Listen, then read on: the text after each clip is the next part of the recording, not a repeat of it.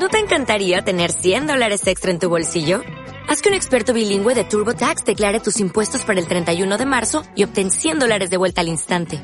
Porque no importa cuáles hayan sido tus logros del año pasado, TurboTax hace que cuenten. Obtén 100 dólares de vuelta y tus impuestos con 100% de precisión. Solo con Intuit TurboTax. Debes declarar para el 31 de marzo. Crédito solo aplicable al costo de la presentación federal con TurboTax Full Service. Oferta sujeta a cambios o cancelación en cualquier momento. 4 de noviembre de 2020.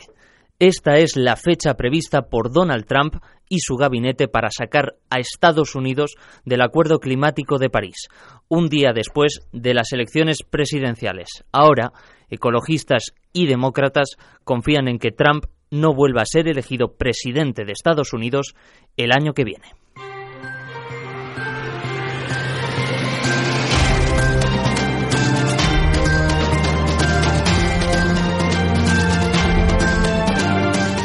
Estados Unidos ya notificó a las Naciones Unidas la retirada del pacto climático. El gobierno de Trump justifica su decisión considerando que el Acuerdo de París es perjudicial para sus empresas, trabajadores y contribuyentes debido a las cargas e imposiciones económicas que genera.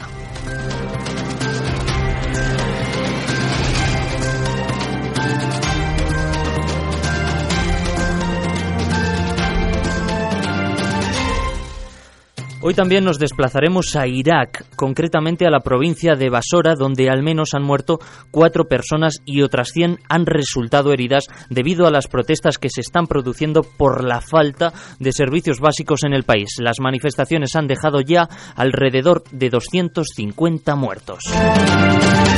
Y este sábado se cumplen 30 años de la caída del muro de Berlín que dividía el bloque capitalista de la sociedad comunista. Vamos a escuchar muy detenidamente cómo ha cambiado la sociedad europea, cómo ha cambiado Europa desde aquel 9 de noviembre de 1989 hasta nuestros días. Además, hoy trataremos las claves de la tragedia del Tarajal en Ceuta, que acabó con el ahogamiento de 15 migrantes que trataban de llegar a España en 2014. Y nos trasladaremos a Irak para conocer la historia de un país sumido en los conflictos por los intereses del petróleo, además de los conflictos culturales y religiosos en la región. Vamos a recorrer un poco su historia. Y hablaremos también de la isla situada en el sureste de África, la isla del Moyot, y cuál es la realidad, los problemas desconocidos para muchos que viven los ciudadanos allí. Y por último, trataremos, traemos la música y la poesía. La música de la mano de artistas como Bob Marley y Pablo Moses, hablaremos del nacimiento del reggae a principios de los años 70. Y la poesía la traemos de la mano del periodista y escritor uruguayo Eduardo Galeano. Están escuchando algo más, comenzamos.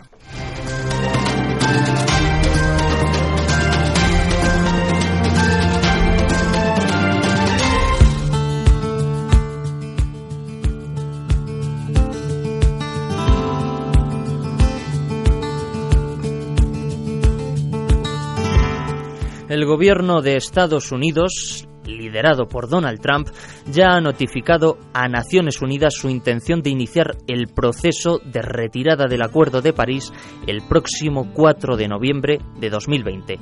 De esta forma, el país norteamericano abandonará el Pacto por el Clima un día después de las elecciones presidenciales Ana Nieves.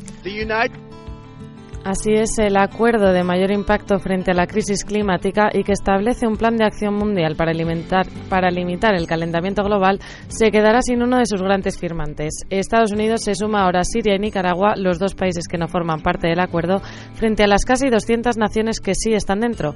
Así, Donald Trump comienza el proceso de salida que amenazó con cumplir en junio de 2017. The United States will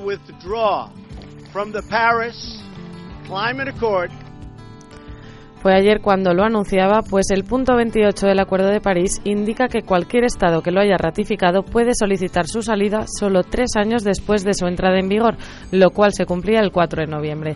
La aplicabilidad del Acuerdo de París está prevista para 2020, cuando finaliza la vigencia del Protocolo de Kioto. En grandes líneas, lo que busca esta alianza es que el aumento global de la temperatura no supere a finales de siglo el umbral de los dos grados respecto a niveles preindustriales. Y aunque por ahora no se ha traducido en una desbandada y de otros gobiernos, cuesta imaginar el éxito de este convenio sin la implicación de la mayor economía del mundo, un Estado que además es el segundo en la lista de emisiones de gases de efecto invernadero. La salida efectiva, sin embargo, no podrá darse hasta noviembre de 2020, justo después de las elecciones presidenciales estadounidenses. Por lo tanto, este año deja un resquicio de esperanza tanto para Naciones Unidas como para el bienestar de nuestro planeta, que vive ahora un momento tan crítico.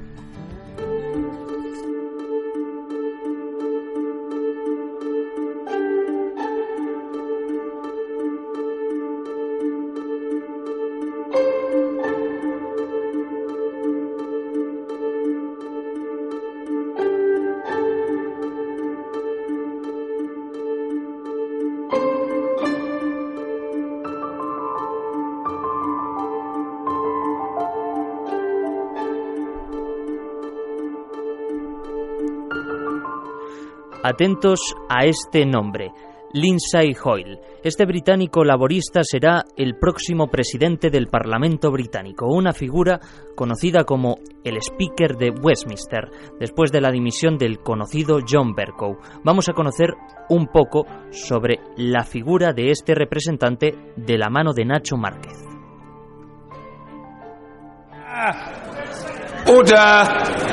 Sit order! I know what I'm doing. Order!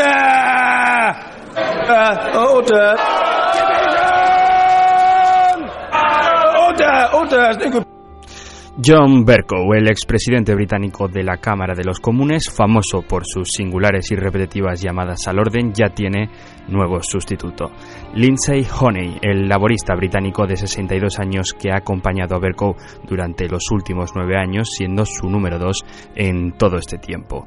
El nuevo presidente de la Cámara se ha impuesto con 325 votos frente a los 213 de su contrincante Chris Bryan tras varias votaciones consecutivas. Conocido por ser uno de los diputados más afables, Hoyle vivió en 2017 una tragedia familiar al encontrarse a su hija Natalie ahorcada en su propia habitación. La investigación concluyó que la joven de apenas 28 años se hallaba inmersa en una relación tóxica que pudo conducirla al suicidio. En su entrevista a la prensa británica ha querido especificar que su objetivo en el Parlamento es crear confianza entre los diputados y ser imparcial en sus decisiones. Y es que aunque el laborista ha sido la mano derecha de Bercow durante una década, no puede decirse que sea un continuista con las labores de su predecesor en el cargo.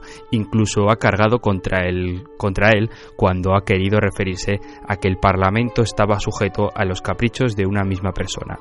Esta estrategia de desmarcarse de, de Bercow no la ha seguido una de las grandes favoritas al cargo, Harriet Harman, que se retiró antes de la votación final tras unos resultados decepcionantes. Honey comenzará su cargo efectivo tras la conformación de la nueva Cámara en las elecciones generales del próximo 12 de diciembre.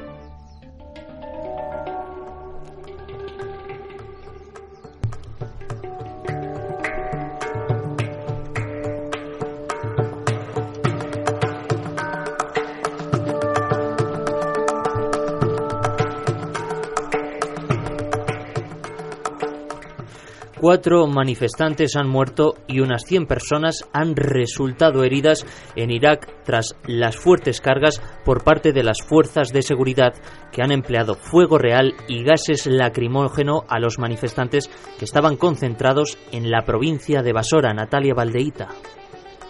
En Irak se está viviendo una de las mayores manifestaciones contra el gobierno desde la caída del régimen de Saddam Hussein, en la que participan decenas, casi cientos de miles de manifestantes en todo el país. Estas protestas, marcadas por las críticas a la falta de empleo, el mal estado de los servicios públicos y la corrupción, estallaron el 1 de octubre y desencadenaron en los días posteriores una violenta respuesta por parte de la policía, acusada de utilizar fuego real y gases lacrimógenos contra un grupo de manifestantes concentrados junto al puerto de Unquasar, en la provincia de Basora. Estas manifestaciones ya suman más de 260 fallecidos y unos 11.000 heridos a nivel nacional.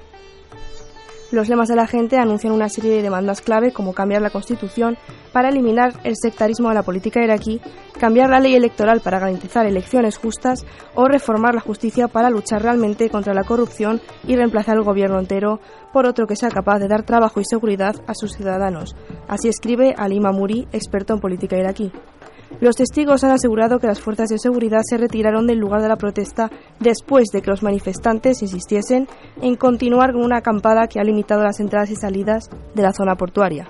por donde entra casi toda la comida importada a Irak, país que como tal no es autosuficiente en alimentación y el gobierno por su parte intenta parar las revueltas como puede. Los manifestantes ya han conseguido remover los cimientos del sistema político y deben detenerse. Amenazar los intereses del petróleo y bloquear las carreteras a los puertos está causando pérdidas por valor de miles de millones de dólares, dijo este pasado fin de semana el primer ministro iraquí Abil Abdul Mahdi, a quien se le exige la dimisión.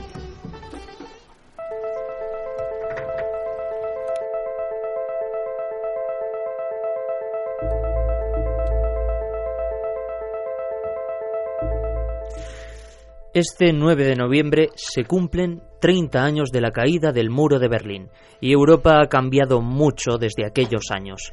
La crisis de partidos, de instituciones y de las democracias liberales marcan la agenda europea junto al surgimiento de nuevos movimientos populistas y nacionalistas y la incertidumbre de una Unión Europea de la que muchos ahora reniegan. Gonzalo García. 30 años de la caída del muro de Berlín. La frontera física cayó un frío 9 de noviembre de 1989. Alrededor de 500.000 personas se concentraban en la capital del Berlín del Este, concretamente en Alexanderplatz, el corazón de la ciudad. Reclamaban una Alemania oriental realmente democrática, donde poder vivir y viajar sin restricciones ni control. Esto tenía lugar un 4 de noviembre. Cinco días después se abría el muro.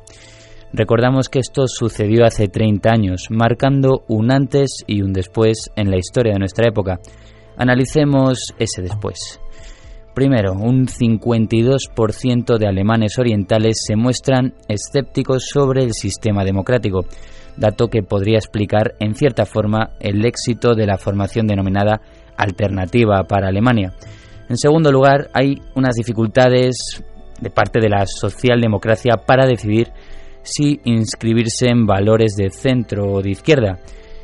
En tercer lugar, el auge del populismo en Europa con argumentos más propios del siglo XIX con los que pretenden arreglar el siglo XXI. En siguiente lugar, un modelo capitalista cuestionado en lo que se refiere a desigualdad y precariedad laboral, además de el resurgir de la intolerancia, el racismo y el antisemitismo, ya que el continente europeo es más plural que nunca. Para nada justificado, he de añadir. El muro se abrió hace 30 años y dejó paso a la incertidumbre, a líderes esperpénticos que prefieren la sensación a la sensatez y a lo que parece en numerosos ámbitos un, un mundo más complicado. Veremos qué ocurre dentro de otros 30 años.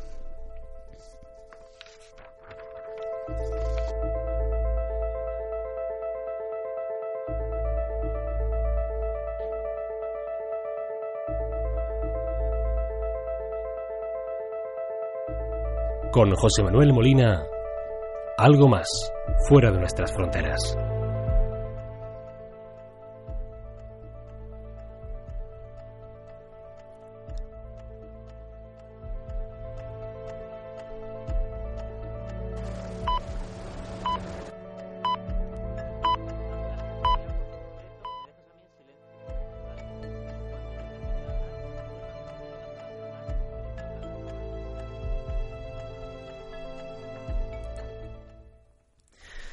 El 6 de febrero de 2014 se produjo la denominada tragedia del Tarajal, en la que murieron 15 personas ahogadas en esta playa situada en el municipio de Ceuta.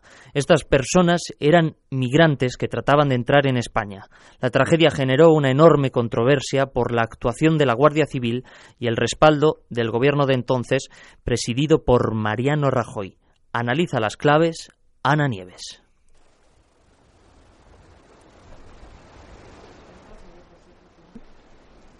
En caso de persecución, toda persona tiene derecho a buscar asilo y a disfrutar de él en cualquier país. Así reza el artículo 14 de, la Declaración Universal de Derechos Humanos. Sin embargo, las políticas de asilo de la Unión Europea resultan inútiles mientras no se interpongan límites a su industria armamentística, una industria que contribuye a hacer de la Tierra un infierno para millones de personas.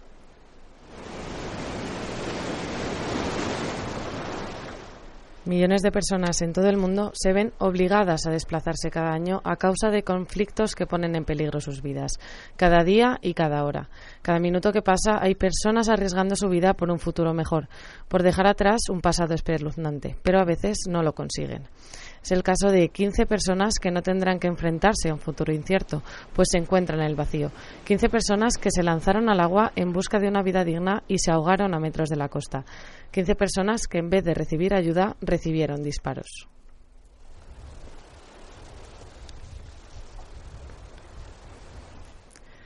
...6 de febrero de 2014 en la playa del Tarajal en Ceuta. 250 personas se introducen al agua para cruzar la frontera y entrar en España.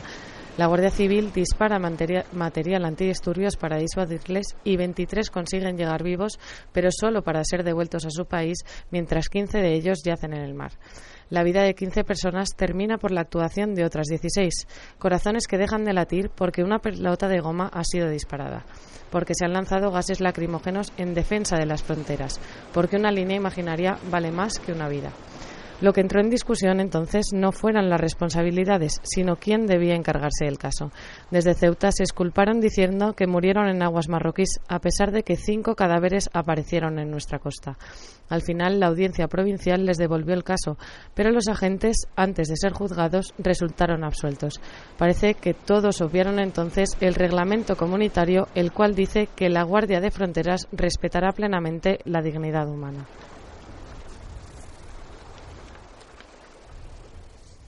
El pasado 25 de septiembre, una nueva esperanza de justicia. Se abría de nuevo la puerta para juzgar a los, a los 16 agentes implicados por homicidio de imprudencia grave y de negación de auxilio. Sin embargo, hace seis días se archiva de nuevo. Lo archivan porque no hay acusación por parte del Ministerio Fiscal. La causa ha sido reabierta y sobreseída en dos ocasiones y la justicia aún brilla por su ausencia. A pesar de que han fallecido 15 personas, casi seis años después nadie será juzgado ni condenado por estos asesinatos. Lo que pasa fuera de nuestras fronteras empieza en nuestras fronteras, empieza con esas vallas, esos pinchos y esa violencia que no disuade sino que mata. Porque lo que ocurrió en Tarajal y lo que sucede cada día en las vallas no es asunto, no es un asunto que atañe solo a ceutíes y subsaharianos, es un problema a nivel mundial, es un problema social y global considerar la defensa de las fronteras más importante que la vida humana.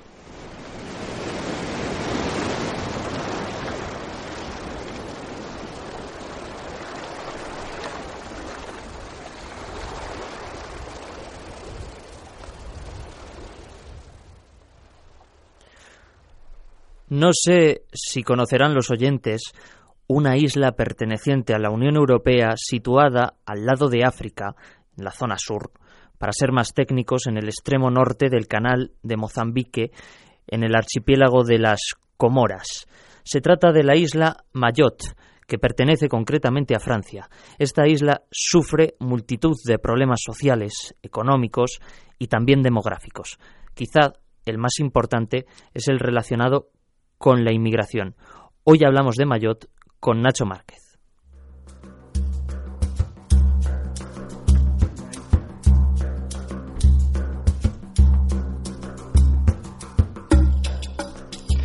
La isla de Mayotte es la protagonista de nuestras fronteras escondidas de hoy. Y es que seguramente, queridos oyentes, ustedes no han oído hablar con regularidad de esta singular isla, si es que han oído alguna vez sobre ella no está especialmente cerca. Está ubicada en el extremo norte del canal de Mozambique, entre las islas Madagascar y el sur de África. Concretamente, pertenece al archipiélago de las Camoras pero solo geográficamente, ya que desde 2011 es departamento de ultramar de la República Francesa y como las Islas Canarias forma parte desde 2014 de la región ultraperiférica de la Unión Europea. Esto convierte a la isla en la puerta trasera a Europa de la migración africana. Para entender las razones por las que la isla actualmente es francesa hay que remontarse al siglo XIX. Los principales países europeos comienzan a colonizar el mundo, sobre todo Inglaterra y Francia, que se reparten la geografía global a su gusto. Tanto las islas Camora como la famosa isla Madagascar serán de soberanía francesa. Los choques de las potencias europeas por todo el mundo generarán las futuras guerras mundiales de principios del siglo XX y la futura búsqueda de la paz de la Organización de las Naciones Unidas mediante la recuperación de los territorios autóctonos pasando por la opción de un referéndum. Este referéndum de autodeterminación llega a las Islas Camoras en 1976 y éstas deciden independizarse, pero la isla de Mayotte decide seguir formando parte de Francia. Esta decisión nunca será aceptada por Camora, que todavía hoy reclama la soberanía de la isla. Desde la independencia del resto del archipiélago hasta hoy, las políticas europeas impuestas en Mayotte han dejado al descubierto el abismo político, económico y social que le diferencian del resto de islas y que la hace un oasis en un desierto donde todos los migrantes ponen el foco de llegada. Los hospitales de la isla se llenan hoy de mujeres migrantes que buscan dar, dar a luz en Mayotte. Pero además de por qué en esta isla la sanidad es mejor, lo hacen por, por una razón de, mayor, de fuerza mayor. Decimos a menudo que somos una fábrica de bebés. Nace uno tras otro. Hay turnos de 12 horas en los que tenemos 19 partos. Si esos niños que han nacido en Mayotte consiguen escolarizarse, podrían conseguir el pasaporte francés a los 18 años. Pero para llegar hasta la isla y que los niños consigan el pasaporte, los migrantes se van afectados por un camino arduo de recorrer. Tres veces nos han deportado ya a las Comores. Y siempre hemos vuelto. En las Comores tienes que pagar una escuela privada si quieres que tus hijos tengan por venir. Y yo no tengo dinero. Por eso queríamos que nuestros hijos nacieran aquí. Para que tengan un futuro mejor.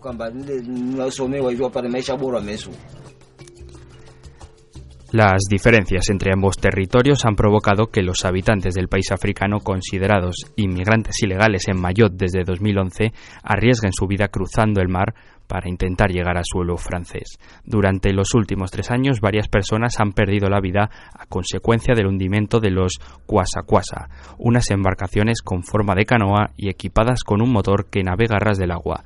Pero el destino final no es Mayotte. El destino final, y para muchos imposible, es Europa.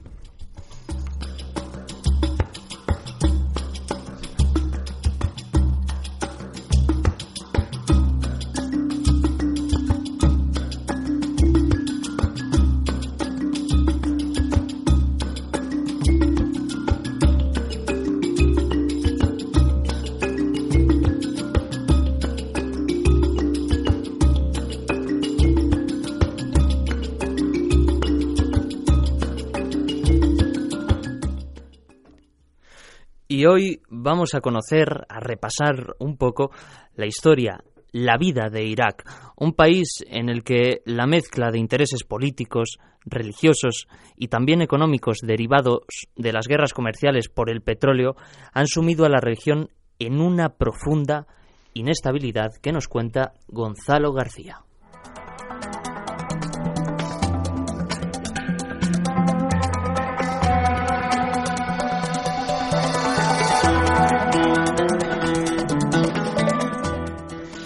La guerra es el límite que en numerosas ocasiones a lo largo de su historia ha decidido cruzar la raza humana, fuente de barbaridades, injusticias e intereses. Hoy en este reportaje toca hablar de estos últimos, los intereses en la guerra.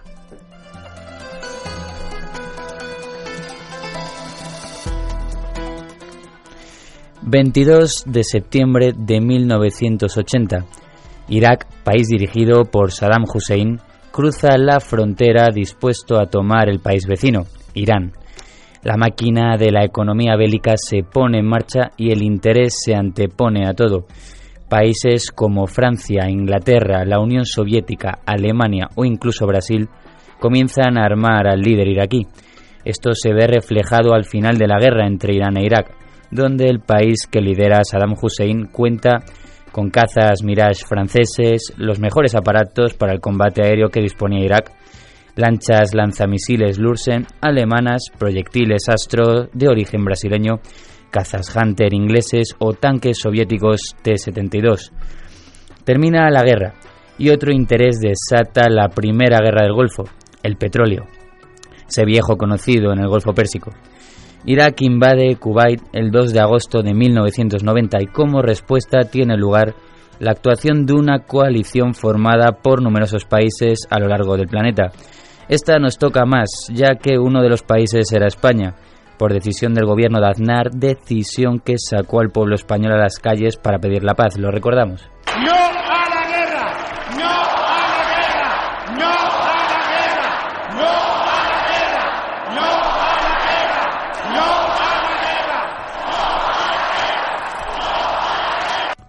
La primera guerra del Golfo termina con un Irak sumido en pérdidas y sanciones.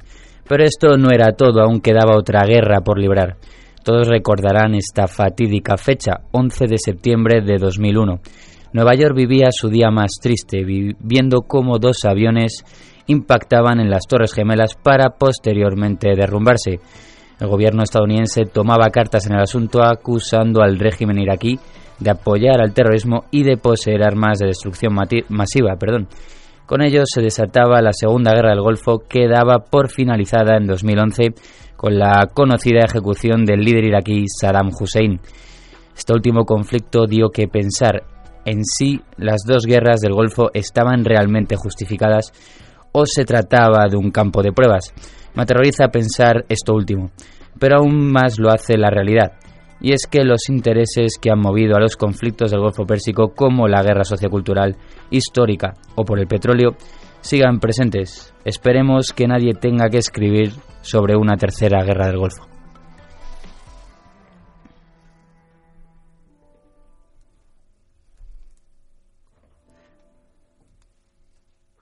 Para, para muchos artistas, el reggae es más que un género musical. Es un estilo de vida que nace en la América insular, en Jamaica, allá por finales de los años 60 y principios de los 70. Hoy conocemos algo más de los inicios del reggae con Natalia Valdeita.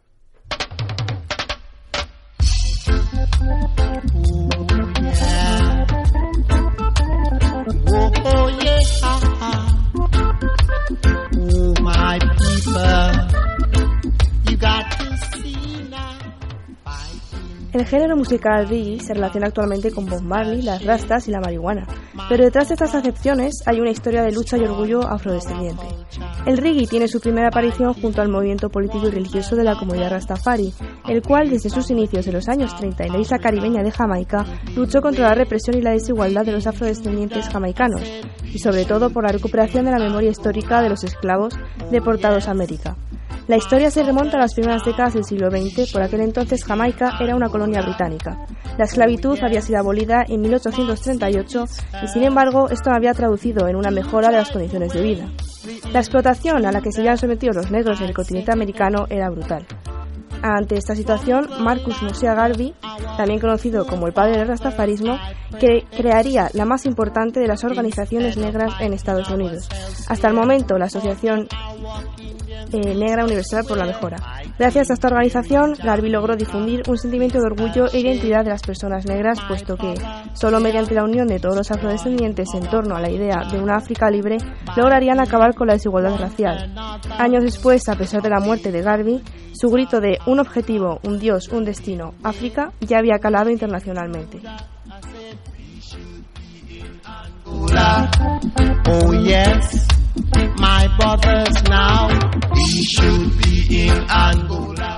Pero lo que realmente produjo un cambio en la sociedad afroamericana fue la deriva del culto religioso.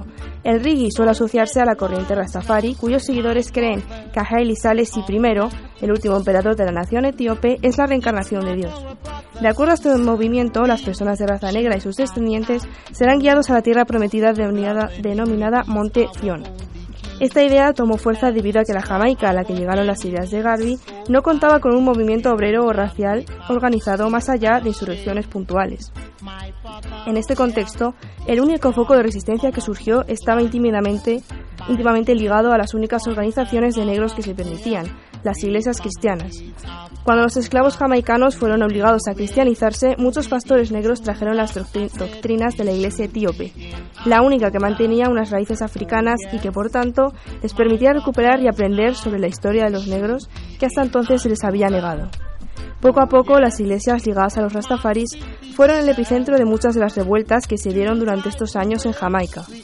Estas confrontaciones no solo provocaron que fueran perseguidos por las autoridades jamaicanas, sino que se les presentó como un movimiento de lunáticos, vagos e insubordinados.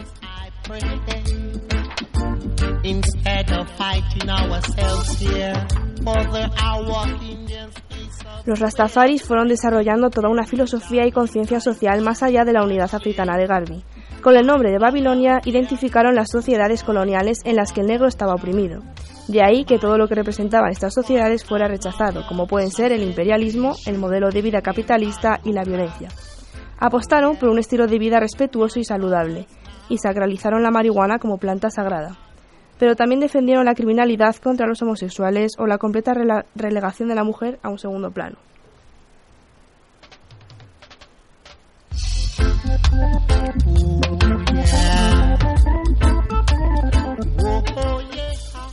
Ante una situación en la que los rastas ocupaban el último escalafón social de toda Jamaica, la única opción que encontraron para enfrentarse a Babilonia antes del esperado retorno a África fue huir de una sociedad que los maltrataba, creando sus propias comunas.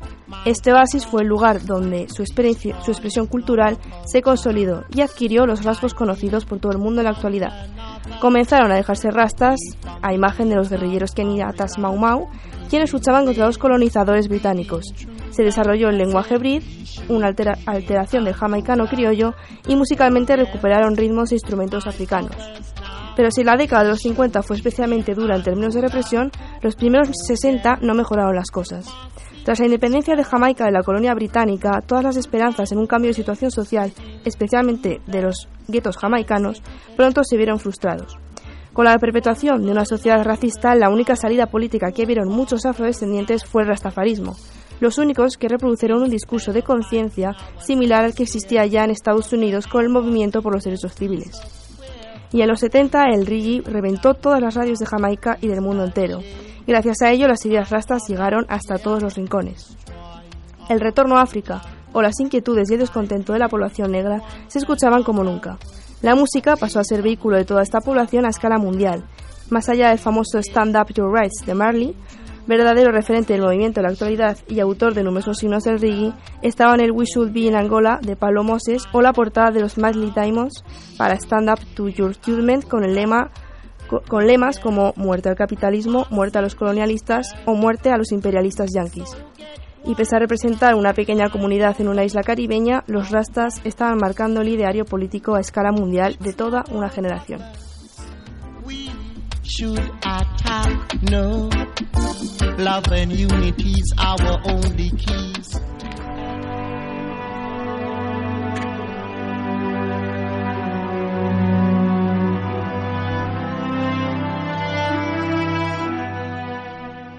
Escribía el miedo manda, el poeta, periodista, escritor uruguayo Eduardo Galeano. Habitamos un mundo gobernado por el miedo. El miedo manda, el poder come miedo. ¿Qué sería del poder sin el miedo? Sin el miedo que el propio poder genera para perpetuarse. El hambre desayuna miedo.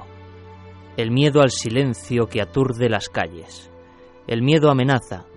Si usted ama, tendrá sida. Si usted fuma, tendrá cáncer. Si respira, tendrá contaminación. Si bebe, tendrá accidentes. Si come, tendrá colesterol. Si habla, tendrá desempleo. Si camina, tendrá violencia. Si piensa, tendrá angustia. Si duda, tendrá locura.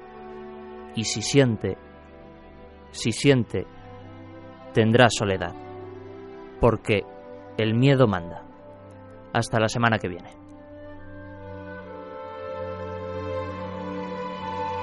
José Manuel Molina, algo más, fuera de nuestras fronteras.